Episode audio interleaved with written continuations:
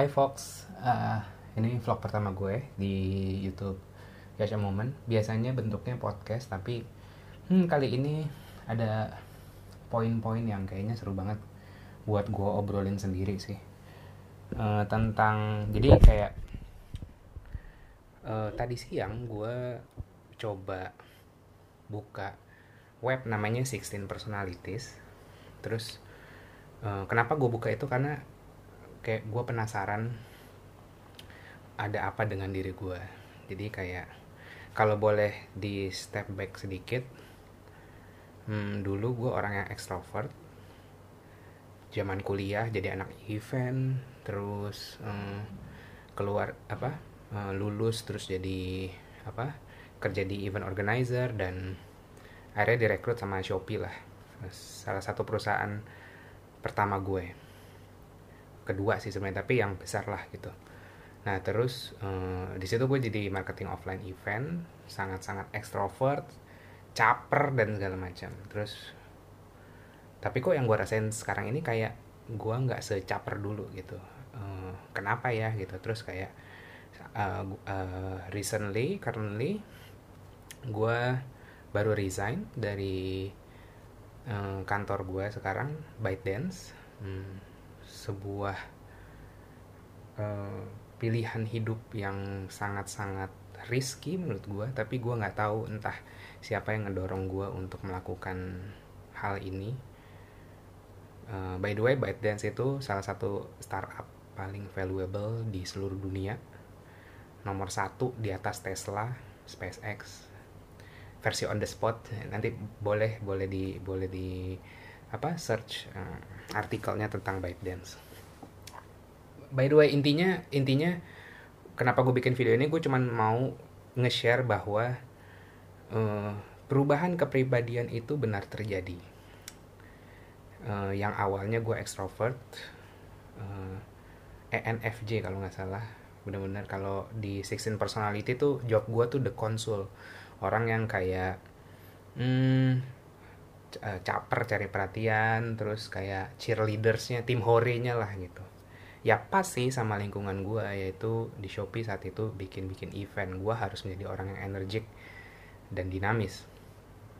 Terus mungkin uh, dua tahun gue di Shopee membentuk gue menjadi orang yang bisa memanage tim. Setelah itu nggak lama dari Shopee gue dibajak sama Elevenia tapi cuma sebentar 4 bulan gue bertahan di sana.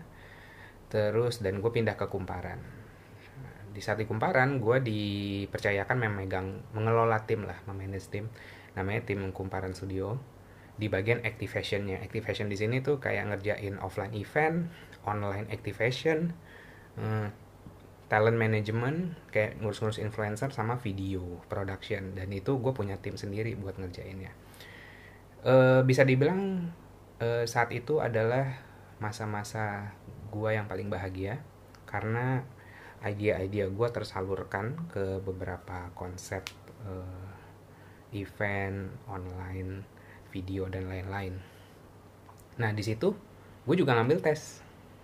Uh, dan hasilnya berubah memang. Tapi tetap ekstrovert sebenarnya. Basicnya E ekstrovert tapi pindah ke apa tuh pokoknya the protagonis deh.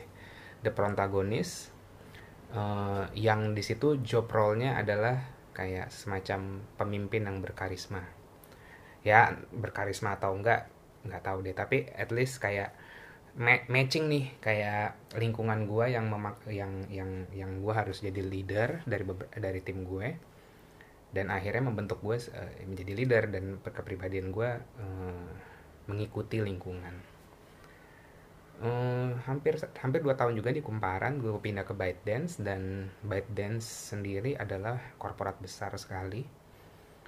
Uh, yang ya berbanding lurus lah korporat besar pasti berbanding lurus dengan birokrasinya dan segala macam. Orangnya juga banyak dan pinter-pinter. Tapi memang nggak faktornya bukan dari ByteDance aja tapi lebih ke lingkungan sosial secara keseluruhan. 2018 2019 benar-benar menurut gue tahun yang sangat challenging untuk kita bisa bersosialisasi. Uh, tahun politik saat itu 2018-2019 banyak pertengkaran sana sini terus kayak ya menurut gue challenging sih untuk bersosialisasi. Dan kayaknya efeknya ke gue yang lebih suka menyendiri jalan-jalan ke eh, ya traveling ke alam ke gunung ke pantai sendirian solo traveling. Terus sampai detik ini terus ya gue kayak ini gue kenapa ya? gitu. Hmm, gue selalu menggembor-gemborkan self awareness di beberapa postingan gue dan kayak gue malu sendiri bahwa kok gue gue menggembor-gemborkan self awareness tapi eh, gue sendiri nggak tahu nih apa sih kesadaran diri gue kayak gimana sih sedalam apa. Akhirnya gue ikut tes lagi tuh 16 personalities. Hasilnya bener INFP INFP tuh kayak semacam hippies gitu. Kayak orang yang artsy banget idealis suka menyendiri punya empati yang besar dan sangat pemilih untuk masukin orang ke circle-nya dia, which is true. Karena makin ke sini makin makin kita berumur kita makin milih-milih temen terus makin menghargai keindahan dan memang satu tahun terakhir gue banyak baca-baca buku filosofi jadi kayak hmm, suka menyendiri lah. Intinya gue bukan narsis di sini tapi uh, eh, gue cuman mau sharing bahwa kalau lo ngerasain uh, ada yang berubah di dalam diri lo uh, ya jangan denial jangan nyangkal kayak oh enggak ini lagi apa segala macam impress aja kayak kayak akuin aja bahwa oke okay, gue lagi begini gue lagi begitu gue lagi mental gue lagi nggak sehat atau gue lagi sedih atau gue lagi overwhelming atau gue lagi senang banget gue happy banget tuh bener-bener kita nikmatin rasa itu emosi itu. Hmm, ada pilihan juga yang lain kalau emang lo kayak tadi gue ngobrol sama temen gue di WhatsApp bahwa gue dari dulu adalah ESFP kalau nggak salah kayak orang yang hmm, kalau bisa dibilang tanda kutip kayak sok-sok jagoan kayak jagoan di anime gitu. Kayak crowd zero lah yang kayak sok jagoan gitulah. Ya memang dari dulu dia seperti itu gitu. Dan itu pilihan dia untuk menjaga kepribadian dia. Dan sebenarnya gue salut sama orang yang kayak bisa bisa bertahan dengan komitmennya dengan prinsipnya gitu bukan berarti orang yang berubah berubah kepribadian yang kayak kayak gue nggak punya prinsip. Gue punya prinsip gue punya nilai-nilai yang gue jaga tapi memang nilai-nilai dan pandangan yang gue apa ya yang gue pegang uh, adab sifatnya Hmm, nggak hmm, adaptif juga sih tapi memang sesuai sama kondisi yang lagi gue butuhkan yang dulu gue value banget sama duit sama money sama uang. Sekarang bukan berarti gue punya banyak uang tapi gue nggak merasa uang itu menjadi prioritas utama hidup.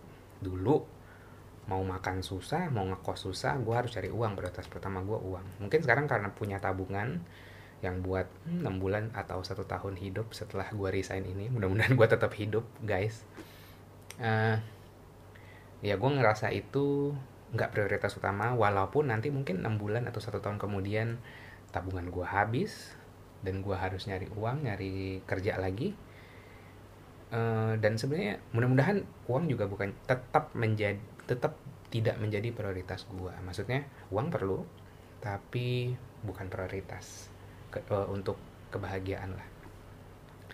Um, segitu aja sih yang mau gue share bahwa sebenarnya eh, nggak uh, apa-apa banget kalau lo berubah people change dan nggak apa-apa banget kalau lo nggak berubah. Jadi uh, jangan denial tetap akui saja diri lo sendiri apa adanya jadi diri sendiri dan ya semoga kebahagiaan untuk kamu semua dan terima kasih telah mendengarkan. Bye bye.